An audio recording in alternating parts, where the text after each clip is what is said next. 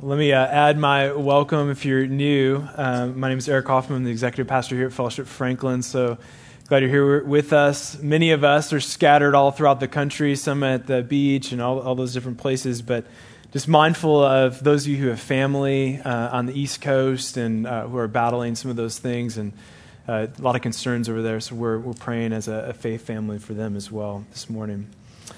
Well, if you would, if you would uh, turn to Mark 3, this is where we're going to pick up today. But if you're new with us and you're just joining us today, uh, we've been walking through the book of Mark. And so we, here at Fellowship, we walk through, teach it ex, uh, expositionally, where we walk through a passage of Scripture verse by verse. And so today, we come to Mark 3, but I want to do a little bit of review of where we've been up to this point. As you think about it in sections, the first section was Jesus coming on the scene and establishing his identity of who he is as the, the Son of God, the sent from the Father. He is the, the God man that is to live among us. Second section we looked at was establishing his authority. So, out of his identity, he begins establishing his, his authority, where he is healing illnesses and the sick are coming to them. And then he is forgiving sins. As, as out of his identity, he is forgiving sins. And then he is also casting out demons and, and exercising his authority. And then in this third section, just before chapter 3, we see this conflict begin to arise. So, in every part before we got here, Jesus, when he would speak a command or exercise his authority, what happened? Instantly, the person was healed, or the, you know, later in the, in the Gospels, the, the storm ceased or the demons were cast out. But then you have this uh, episode with the, the leper, and he heals him, and then he tells him what? Don't go and tell. And then what does the leper do? He goes and tells. And at the same time, you also have this rising opposition against Jesus of those who are coming alongside the scribes and Pharisees who are are now in conflict with him, actually planning against him, their opposition. So now you have this conflict arising. So, this is really important about the religious leaders. See, they are acknowledging that he is a teacher with authority, they are recognizing that he is healing. They're, they're recognizing that he has power, that he has some authority, but why don't they follow him? Why don't they, why don't they trust him? Why don't they believe in him? Well, see, I think all around our world we can see examples of this where someone knows the right information, they're close to life changing information, but yet they're not themselves changed. I was uh, talking with a friend this week, and, and he had uh, lunch with a pediatrician. And they went to like a healthier place, and the pediatrician looks at him and goes, Wow, I don't know what I'm going to be able to order here because I don't eat vegetables a pediatrician, y'all, who doesn't eat vegetables is a real problem. Why? He spends his entire day telling our kids to do what? Eat their vegetables. So he has the right information and he's around life changing information, but yet doesn't partake. Well, fast forward through thousands of years, clear representation of who Jesus is, what he is calling people to, and yet people fall short of actually turning trust to him. It's interesting to note that every major world religion recognizes Jesus as someone special. And some even go farther than just someone special. Some say that he is Son of God. Some say that he is the highest of prophets. Some would say all these things. But what stops them short of actually saying that he is Savior, he is their Lord, and they put their trust in him? See, I think at the core, when Jesus calls his disciples, there's two things that need to happen. One, we need to be clear of who he is, and two, we need to be clear of what does following Jesus actually mean.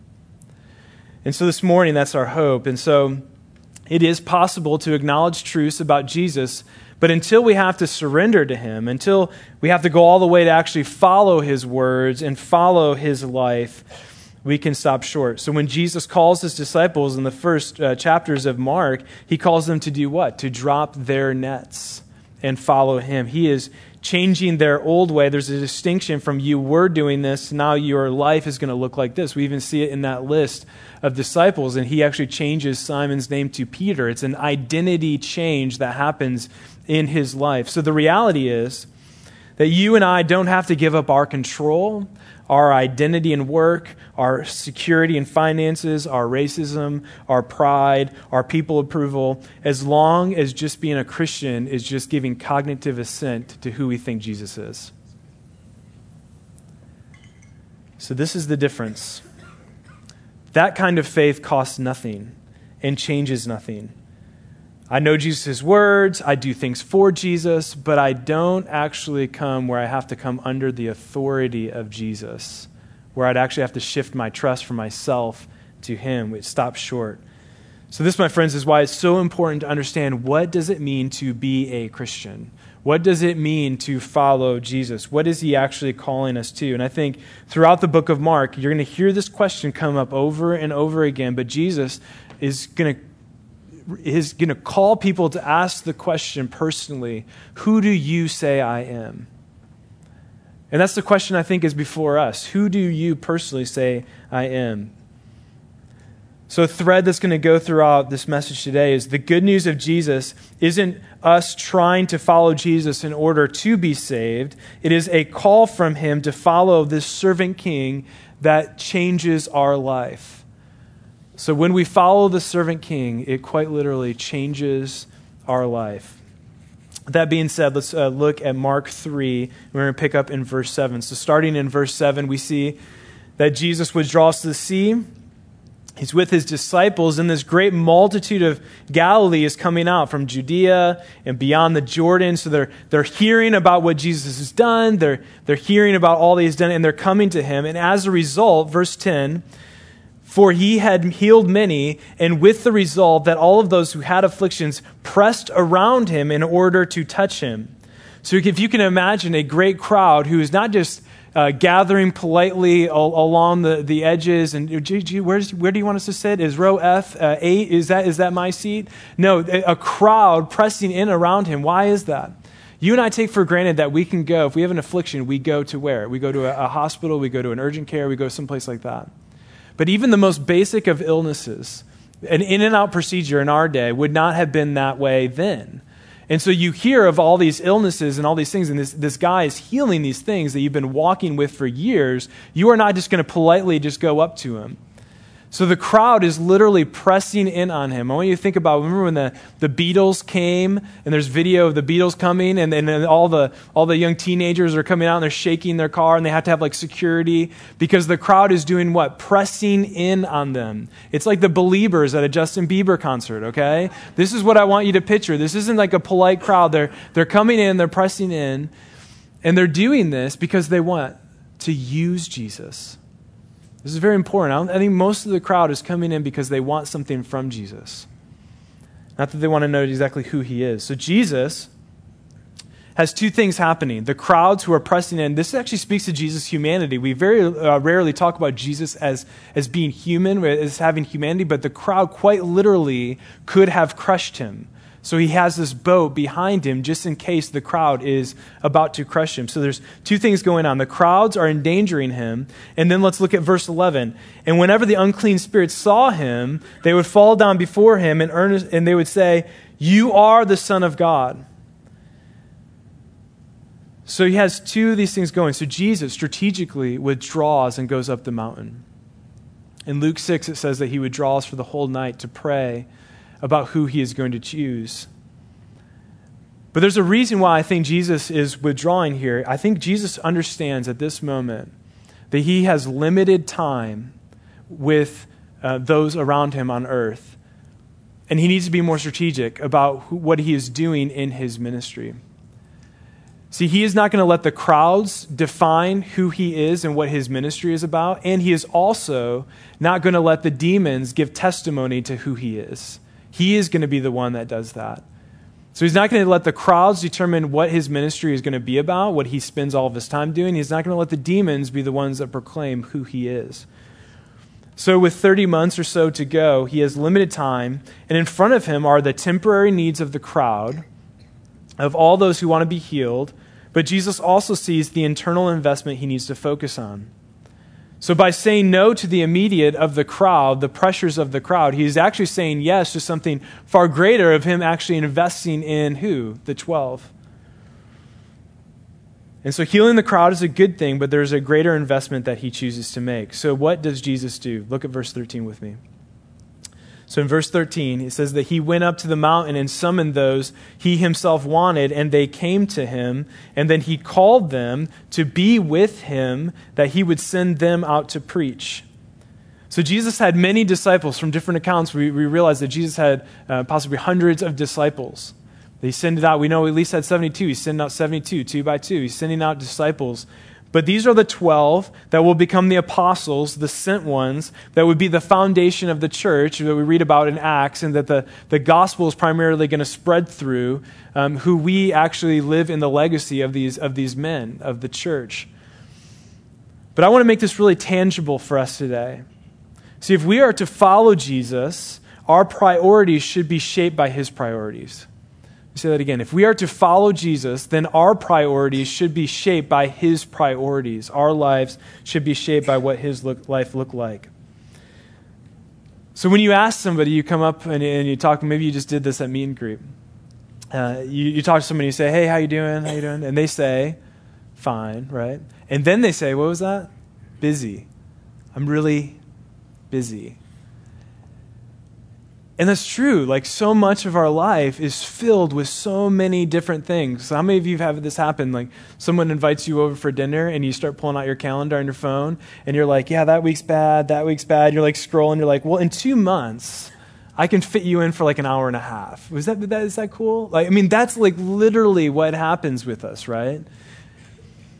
So the thing is is we have all of these things, all of these things that we're saying yes to, and the reality is that many times when we say yes to so many different things, the things that are actually of most importance are the things that we're too tired to actually do. Are too busy to actually schedule in. So this past Thursday I had our staff team help me out and create a list of all the, the temporary pressures around us that we feel like we should be doing like good things that are kind of pressing in that we feel like we should be giving our time to, things that we should be signing up for, things that we should have in our lives. What are all these good things that we're doing? So I want, I want you to actually do this. If you have a pen and paper, I actually want you to, to just write down, just take a couple minutes. What are the feel, things that you feel like you should be doing or you should be getting your kids involved in? Or uh, if you're empty nesters, things you should be seeing around the world? Or, what is just your list of just the temporary pressures that you just feel like you should be doing more of? Like, I should be in this, I should do this, I should, sign that, I should work out more. What is that list? Just start making that list. If you don't have a pen and paper, just start making that list in your head. Just want you to start making a list. I'm going to go get my list that we came up with the staff, okay?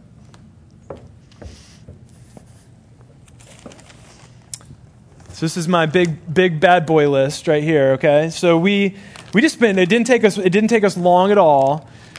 But let me just uh, that worked a lot better than I thought it was going to, so really excited about that. So here's the thing a lot of good things are pressing in around us to do. Oh, I should get my kids into, into music lessons, or, um, oh, you know, I'm not part of that. I need to do that. Oh, my family events. I need to, birthday parties. We just had two birthday parties this weekend. Oh, gymnastics. Oh, you know what? I saw a Groupon for that. Our, our kids should, we should take advantage of that. I should, should be in community. I should do all these things. You know, I need to work out. I need, I need to join a gym. I need to do all those things. Um, pretty soon, I mean, are any of you like looking at this list and you just immediately get exhausted? And pretty soon, right? Parents of young kids or wherever you're at, you feel like an Uber service. Just, just taking kids around, right? You just feel like, oh, when's that? And then, and then with your spouse, you feel like you're just flying by the, the night, like, okay, let's coordinate uh, calendars, and it takes 45 minutes. But it's true. It's just like these are all these things that are begging for a time that are good things. Like we need to be in community or we need to be in Bible study or you know what, I haven't been in a men's group. I need to join that. That's actually good. And you actually might be looking at this list and being like, oh, I forgot. I actually should be doing that, right? and I just found out about this Lego club that there supposedly exists. And I love Legos. My kids love Legos. I don't know why I'm not in a Lego club, but if anyone's in the Lego club, give me some details on that. But the reality is, is if we say yes to all of these good things, these pressing needs, Rob and I were talking, it's just like, man, and then you feel like if you're not busy and you're having a meal together as a family five days a week, you feel guilty. Like you start to feel man, maybe I'm like neglecting my kids from like having a life or something like they're not in travel soccer or they're not learning violin or they're not fill in the blank, right? And this is just the good that we could fill our lives with. But then the, the, thing that would happen is we would get home and we would be so exhausted that to spend time with our kids or to spend time with our wives or those type of things would go what? On the back burner. And we'd be so exhausted we would just go to sleep. Or we'd just binge watch something on Netflix. Because the reality is, if our priorities should be shaped by the priorities of Jesus, then he shows us that relational investment in those that he has given to us to steward, those who are closest to us, those who are coworkers, those who are our family members, those who are our children, should be priority. But we can so fill our time with so many different things that we just get exhausted. And then next thing we know, our kids are 18. Next thing we know, we're trying to fill up our time just to stay busy. So I want to talk about this list. I want to talk about this as in the in the idea of hey, hold on to that list for me, Phil. Um, but the reality is, is if our priorities should be matched by Jesus' priorities. Um, Melissa and I uh, heard a message by Andy uh, Stanley. Uh, this was years ago. This is when Luke was really young. I don't even know if Luke was even born when we heard this. But he was talking about how do you set priorities for your family. And he says sometimes saying no is saying no for now, but not forever. Because there's something greater that is driving your family. There's something greater, there's a greater purpose that's driving. And I remember that just stuck out for us of it would be so easy for us to have Weston in soccer, to have Luke in soccer, to have them do this and do that. And then, you know what, we'd be trying to have dinner at different times, and we're just like shoving sandwiches down their face and all, uh, you know, all that kind of stuff. But the reality is, is we, we, it has shaped like some of our conversations about when our kids are young and i you know i don't i have opportunities to travel i have opportunities to go on global trips and all those things and i just said you know what no for now but not forever because saying no to some of the good things that are temporary that are pressing in around us is actually saying yes to the greater investment that we have before us and so, what I want us to do is just tangibly talk about what does that look like? What does that look like for us to be shaping our priorities around this?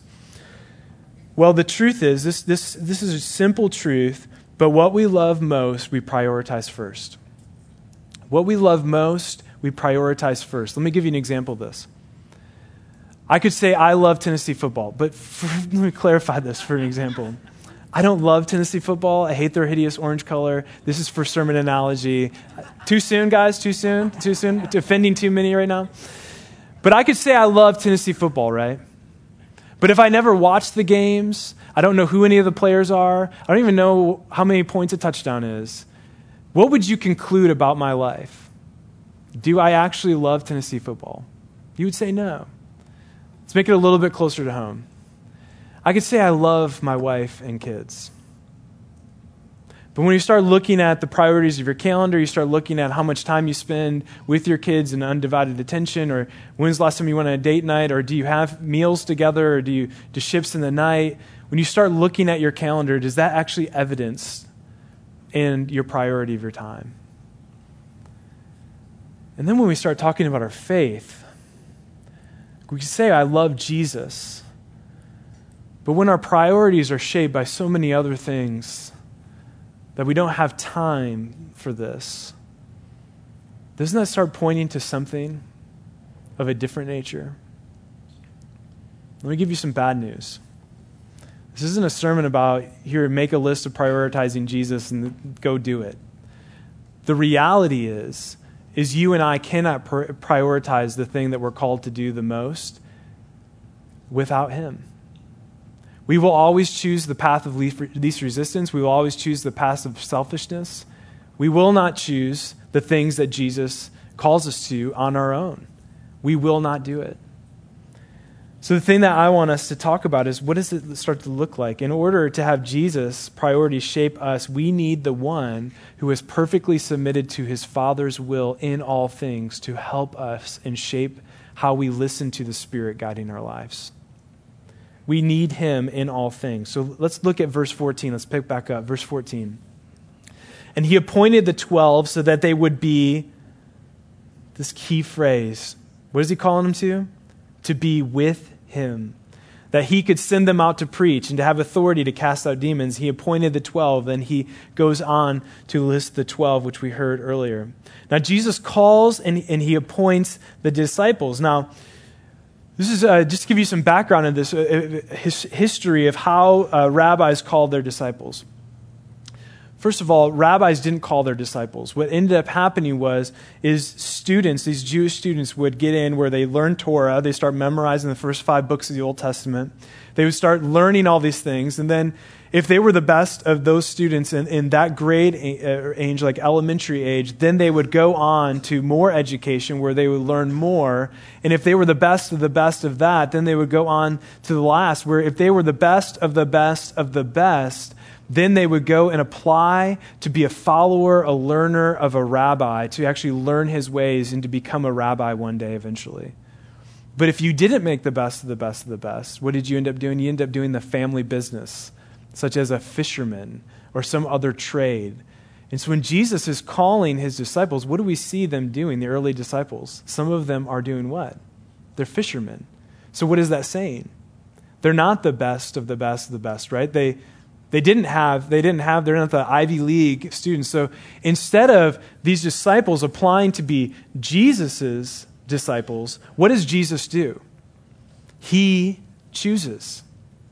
Now, this is fascinating. This has so many implications to our faith and to what the gospel actually is. Let me just start unpacking some of these. He chooses. Now, this list should actually encourage us because some of us in this room are like, well, I don't have what it takes. I don't deserve to be, to be His. I, you know, you, start, you feel, like you're not enough. Let this list be an encouragement to you. The call and appointment of Jesus shows that following Him is different than any other religious system up to this date and since every other religious system in the world that I have studied or that I know of is based around the idea that I have to do or live a certain way in order to earn this God or God's acceptance or in order to earn my way into the afterlife. That is every uh, religious system that is, is, is out there. It is always based around works or trying to do enough of a good thing or enough of the way that the, the religion is, is calling for in order to be an acceptance. But that only breeds insecurity because it only breeds insecurity because this, if it's based on your performance and we just look at our lives, we would certainly say, but I have failed over and over and over again. And then we would be just asking the question, well, how much is enough? And then how many failures is he going to put up with? And then we're just trying to strive more and more and try to do more good things to outweigh the bad. But that is not what Jesus is calling his disciples to. He is actually choosing them, which is actually showing us that he is calling, he is the one doing the initiating, and anything and everything they need to be with him is provided in him, not in them. It is not in their list or their what their morality or what they have done. It is in who? The one who is doing the calling. Now, that's, very, that's a very simple concept, but this has so many implications for us. Because how do we usually view the Christian life? I want you to think if you've placed your faith and trust in Christ, and if you responded to his calling, recognizing you, need, you needed a Savior, and you've put your trust in him, when was that? When you're six, when you're 20, when you're 30, when you're 40? Just, I want you to just think about when that was.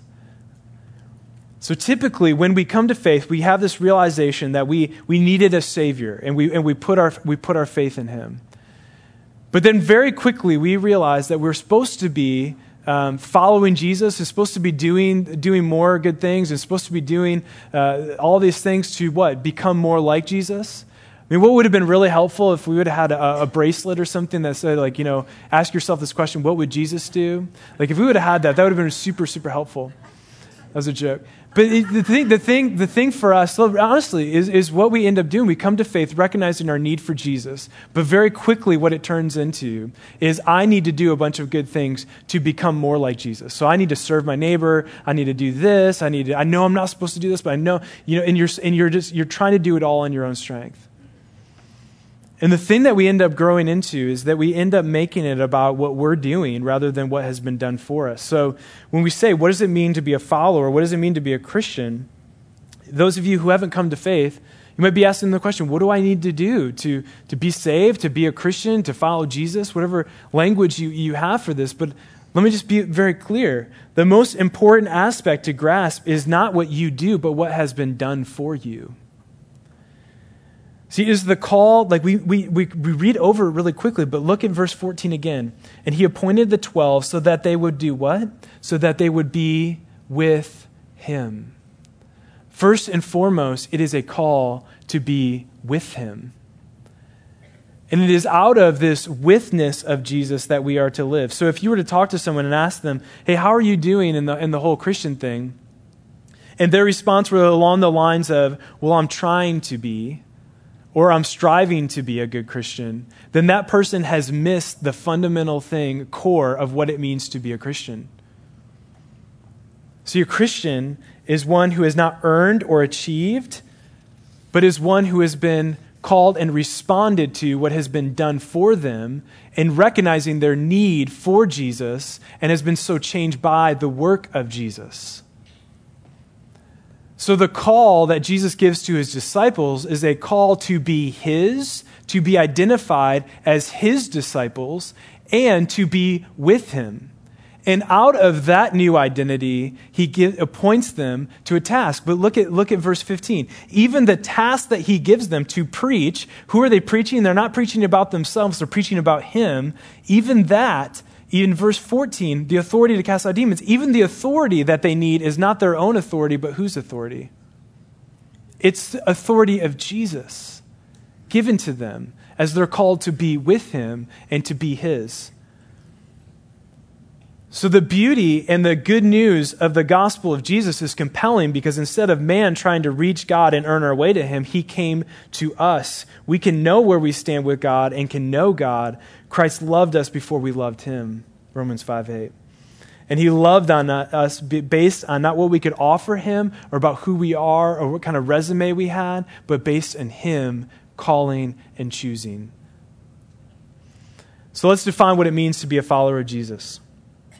A follower of Jesus is a person who is following Christ, is one who is being changed by Christ, and is walking with Jesus and committed to his mission through the power of the Holy Spirit. So, a follower of Jesus, a disciple of Jesus, is one who is being changed by Christ, walking with him, and committed to the mission uh, of uh, his mission through the power of the Holy Spirit. This is a call, first and foremost, to be with him. The gospel, in essence, is we get to be with God. Not just a call to, to do, but a call to be with. And out of our witness with Him, we actually do. So, what does He call His disciples to? They can't do it in His own authority, but only in Him. We cannot live the life God calls us to in our own strength. I mean, we clearly understand this. If we just boil it down, we clearly understand when, when, when Jesus calls, and Jesus has commands. It's not just the Old Testament that has commands and laws, Jesus has commands and laws. So when he calls me to love others as I love myself, I can't, I very quickly realize I cannot do this. When he calls me to love my enemies and bless my enemies, I really quickly realize I cannot do this in my own strength. So, the very thing that he is calling me to is actually showing my need for him because I can't. And it's only through him that I could. We need to follow the one who modeled for us what it looks like to obey perfectly. So, where we put our trust in ourselves is actually a really misplaced place to put your trust. Because who has failed you more than anyone else in the world? You.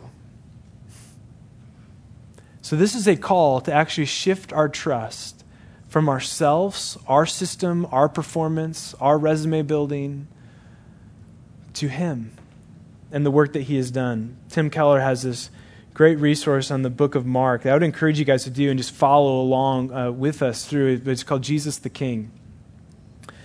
There's this paragraph that is so compelling. It says, Jesus is saying, Come follow. Jesus is saying, Follow me because I'm the king you've been looking for, because I am the authority over everything. Yet I've humbled myself for you. Because I died on the cross for you when you didn't have the right beliefs or the right behaviors. Because I have brought you news, not advice to live up to. Because I'm your true love and your true life, follow me. Jesus Christ's kingship will not crush you, but he was crushed for you. He followed the path to death, and you can follow his path into his arms. Let me read that last line. Jesus Christ's kingship will not crush you, but he was crushed for you. And he followed the path to his death, and we can follow his path into his arms. So, what are the implications of this calling to follow him, to be his? It means that God is calling you to respond to him, initiating towards you to be with him. It means that when you follow him, you're putting your trust not in yourself, but in him. And when you put your trust in him, he have been brought from death to life. And literally, the presence of God indwells you through his spirit. It means that you do not have to perform for your acceptance any longer. It means that no one apart from Jesus can shape your identity, how others perceive you, or how they think about you, or what they say has no eternal weight. It means your identity, value, worth is rooted not in your career achievements, not in your relational status, not in your net worth, not in your physical beauty, not in your educational level, not in your athletic ability, not where you live, not how much you have in your bank account, not what you drive or your social standing. It is really solely in the completed work of Jesus Christ. See, the good news of Jesus is not trying to follow Jesus in order to be saved. The good news of Jesus is a call to follow this King who so changes our lives. So let's come back full circle to where we began. The reality is, is that you don't have to give up your control. Your identity and work, your security and finances, your racism, your pride, your people approval, as long as being a Christian is just cognitive assent. But if we are to follow him where he goes, if we are to follow him and be with him, the question before us is will you shift your trust to him from yourself? And that calls into question everything that we put our trust in. You see, then we have to answer who is this Jesus that actually beckons my whole life, that actually wants to shape my whole life? Who is that Jesus that actually would come from the throne of heaven and come down here and initiate towards me. What is that Jesus calling me to? He is calling me to my whole life live for Him wholly by His power and His strength. See, when we understand the gospel, we believe and repent, it does not leave us in a stagnant place. Rather, the opposite. The good news of Jesus so moves us because we realize we've been initiated towards, moved towards, and called and chosen that the gospel, in essence, is mission.